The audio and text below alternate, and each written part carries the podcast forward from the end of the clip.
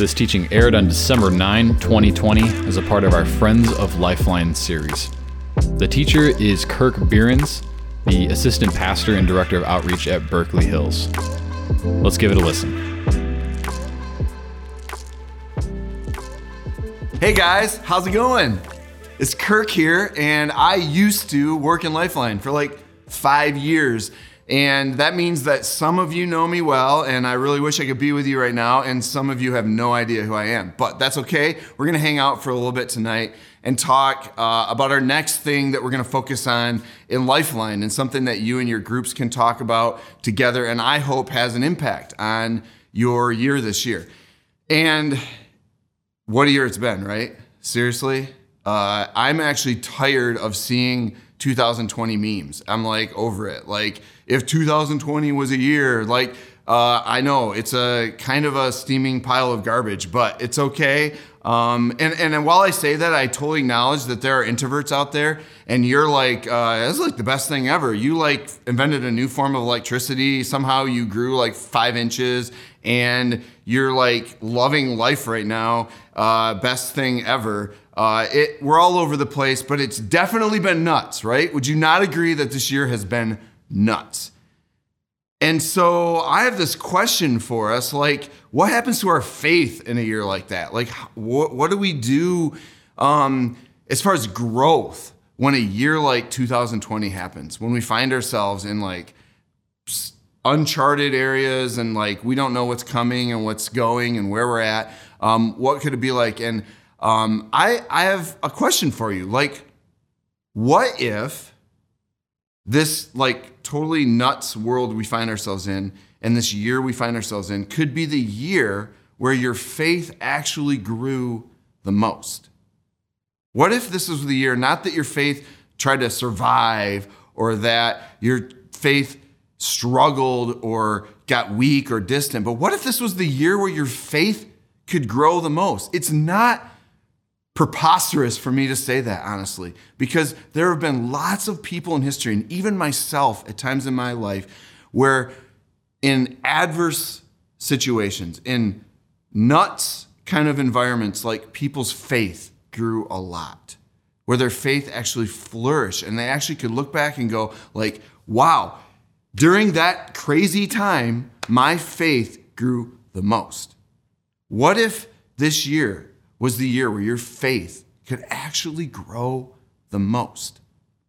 Uh, you guys know what like full send means, right? To send it, to fully send it. Uh, fully sending it means like you just go for it no matter what. Full sending it is not for scrolling social media or reading a book. No one, that's not what they're talking about. Sending it is when you're in a, a iffy situation where things could go one way or the other and you're not sure what it's like, and what, just when you think maybe I should hit the brake here, you hit the gas. You pin the gas to the floor. That's full send. Full send is like uh, it could be tragic, but it also could be magic, and I'm gonna go for it here. And I can't think of a better time to talk about fully sending it than right now, right? Like, wh- what's more like, we don't know which way this is going, we don't know how this is going, but we're going to fully send it. And uh, I'm talking, of course, specifically about our faith. And what if this is the year where you could fully send it with your faith this year? And so I want to talk to you about how some people in the past have done that and what that could mean for your life specifically. Not just some idea out here, but like how your life could actually maybe grow, your faith could grow the most this year. And in the Bible, there is a whole chapter that's like the Hall of Fame of faith. It's literally like a collection of some of the greatest hits, uh, the greatest stories in the Bible of faith, and and how they found people in the Bible, like these these like Hall of Famers, found themselves in these iffy situations where it could go this way or that way, and because of their faith, they sent it and they're in this Hall of Fame chapter. The chapter is Hebrews 11, and I'm not going to read it for you, but it's literally like a list of all these uh, famous people in the Bible, and like they're in this like situation where it could be magic, it could be tragic, and they're in this because it turned out magic. It was it was actually like a great story. Uh, stories that you're probably familiar with, like Noah. And literally in Hebrews 11, it says, like, by faith, Noah built a giant ark, and they think it took him like years and years to build it when there'd never been rain that was anything like what was coming. And, and all these people laughing at him, and, and he didn't know. Definitely fully sending it to build an ark on dry land uh, based on something God told you. But he did it, and we all know how that turned out. We're all here because of it. Uh, and, and that is the story of Noah sending it. And he's in the Hall of Fame. He's in this chapter in Hebrews that lists all these people like this Hall of Fame thing. And uh, it's this, he's in the list. But it's, it's not just like, this is a list of like randos and messed up people too that found themselves in situations and they sent it and they're in the Hall of Fame too. We have like Rahab. She was a prostitute and she helped the nation of Israel when they were uh, in, a, in a struggle, and God used her in this tough situation where her city was under attack and she was had to rescue some people, and uh, she sent it. And she was nobody famous before then, but here we have her in the Hall of Fame. Her faith and her story and the whole thing just became something amazing in the middle of an uncertain and crazy time. So at the end of this chapter in Hebrews, where they're like telling all this all stars and Hall of Fame stories, is chapter 12. And chapter 12 starts out like this it's connected to chapter 11. It says this Therefore, since we are surrounded by such a great cloud of witnesses, all those Hall of Famers, let us throw off everything that hinders and the sin that so easily entangles and let us run with perseverance the race marked out for us, fixing our eyes on Jesus, the pioneer and perfecter of our faith. It basically says, like, since you have this great legacy, these stories, this Hall of Fame here, let's get encouragement from them and let's do the same thing, okay? And it lists a couple things to do in order to do that. This is like the full send verse. Like, we're gonna go and run with Jesus here. Uh, but how do we do that? It says two things. It says, let us throw off everything that hinders and the sin that so easily entangles, and let us run. And I want to focus on that first part. I want to focus on that first part where it says the stuff that hinders, everything that hinders, and the things that so easily entangle. Because if I've learned one thing, it's if I'm going to fully send it ever in any situation, I don't need extra stuff weighing me down. Uh, there's like this trend right now in like action sports where I see like snowboarders and they got these giant backpacks on, and I, it's really confusing for me. Uh, maybe it looks cool, but like I don't know how you're like hucking it off a giant uh, hit, a, a giant um, uh, jump and, and like you got a backpack on. It just seems weird. I would not want a backpack on while I was doing that. But um, I, I'm actually looking like I don't go running with extra weight and uh, work boots on. Like I'm looking to be as like free and movable as possible. And that's what this verse is saying. Like let's get rid of anything that's going to slow us down and hinder us. But oftentimes we do have things we're holding on to that hinder us. And I was actually uh, preparing to do this teaching for the students that I get to spend time with now at the church I'm at now. And I was headed to the church in the middle of a Sunday afternoon, and I was actually planning this teaching.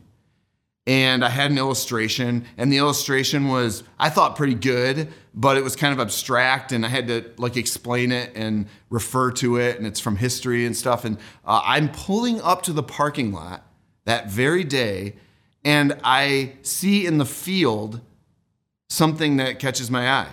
And it didn't look like uh, something I see very often. It looked like a large bird in the middle of this field. In fact, I'm going to throw the video up here and show you what I saw when I pulled up.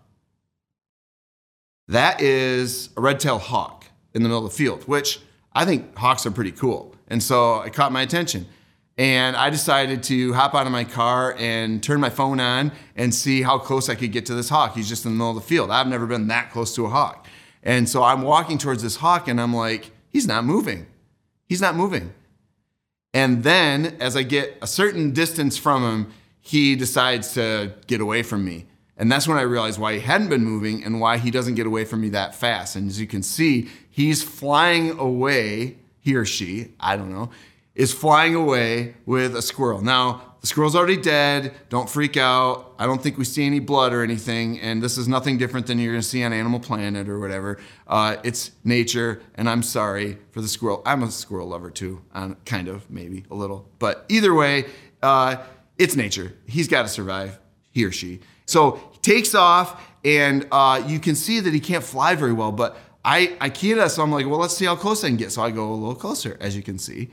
And that's where I realize and I actually realized this while I was filming. I may be getting the best illustration for this ever. Watch this hawk um, as he tries to get away from me, but he is unwilling to let go of the thing that he's caught.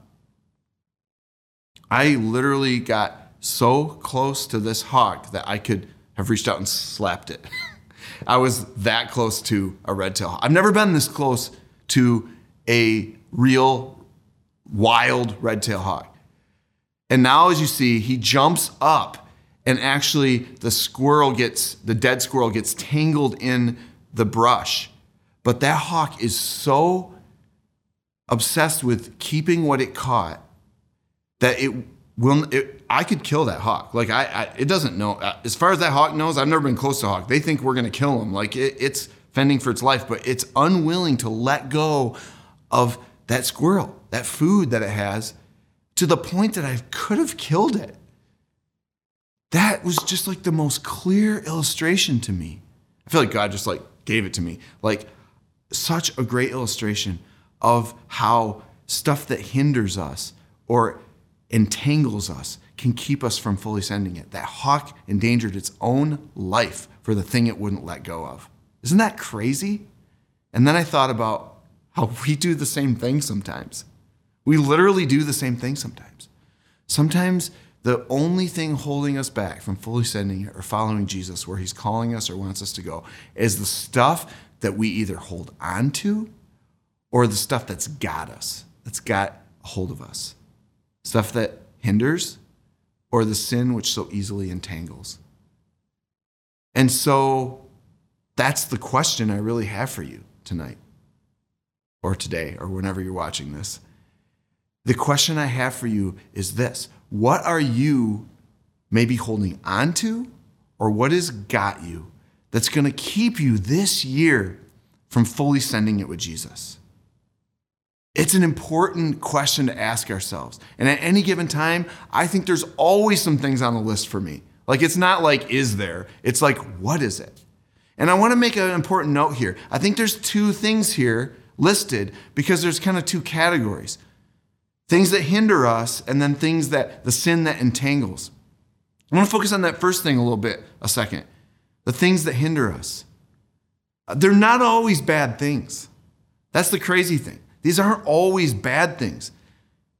The, the, the squirrel wasn't a bad thing for the hawk, it's his dinner. But if it meant his life, if it cost him his life, that's not a good thing. What is, what is it maybe in your life that is hindering you from following Jesus? Maybe your own dream that you know isn't God's dream, and you need to let go of that and follow Him for what He has for you. Maybe it's a relationship, and you couldn't point at that relationship and go, it's clearly bad here, but you know it's holding you back from sending it. Maybe it's, I don't know what, a good thing that's just hindering you in your own, own life. So I'm going to ask you that first. What, might be in that category. The second thing I want to ask is this it says, the sin which so easily entangles. And this is where we got to get real with ourselves and look at the things which are clearly outside of what God has for us, being sin. And, and, and sin just has that ability, doesn't it, to entangle us, just like that squirrel in the branches and the can't get free. Like it, it kind of it kind of grabs onto us. And so I want to ask you this: Is there sin in your life that is entangled you to, to have a year. Hey, it happens to everybody. The question is, are you going to do something about it so that this year can be the year where your faith grows the most? What are you going to do about it? And so that's really where I, where I want to land, what I want to ask you as we finish up in this hangout time together is uh, what is the thing you either need to let go of or cut loose in order to fully send it with Jesus this year? And my guess is you know the things that are at the top of that list already.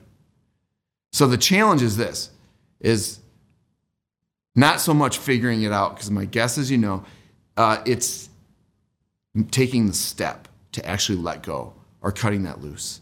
And so that's where this whole thing goes from like something that's a good thing to talk about to something that can actually make a difference in our life. And oftentimes we find ourselves in these places where, like, literally what you do right now will determine this year for your spiritual faith. Like, at least have some play in it. What you do right now, not tomorrow, not later today, right now. And so, are you going to make a decision to have that conversation, to talk to your small group leader, to talk to your small group about the thing you know is hindering you or entangling you? Send a text right now if you just need to have a conversation with a person. Do it like not after the video is done, like right now. Just say, hey, can we talk? I'd love to talk. Do you see what I'm trying to like set you free to? To this fully running free thing? That's that's what we're talking about here. Uh, I just personal story. Um, I I recently had to do this. Uh, I have to do this all the time. I have to do a check and do this all the time. But I had to do this with my phone. I'm like, sometimes my phone is the thing. It's not bad in and of itself, but it's the thing that hinders me the most. Uh, I was convicted that um, I have three big dogs, right? And so I have this like invisible fence in my yard, and I put a wire in the ground that like defines where those dogs can go. And so they can't run out in the front yard and chase people that walk by our house. They can only go in certain parts of our yard. What I decided to do was do a boundary like that with my phone and to draw some lines and say, this is where my phone can go and this is where my phone can't go. It can't come into the room with me when I'm having my quiet time and my devotion time with God. It's too distracting. It's just there buzzing or like calling out to me. And I often find myself scrolling and catching up. Like I said, not even bad stuff, just just like it's invading, it's hindering me in that time I'm supposed to have with God. That's a practical example from my own life. So I just um, wanted to let you know this is something that I am trying to do all the time as well. And I'm asking you guys to join me because I know what's on the other side. The other side of that is a year fully sent with Jesus. And this could be the year where your faith grows the most. I trust that it will for many of you in the midst of this chaos. Uh, can I pray for you right now? Father God, um, oh man, you know my heart for these students. And you know how much I went into student ministry in the first place because I've understood that so much of the hard part of life could be set right or set in a good direction early in life where these students are at. And so, Lord, right now, I pray that this wouldn't just be something that they listen to and even agree with or think about, but that they would actually take some steps to set themselves free. Father, I pray that they'd ask your help to do it. I'm sure it takes some courage and some strength to, to head in this direction, but Father, just give them all that. Allow them to do it so that this year could be a year that they follow you and do it with a full send. I ask this in Jesus' name.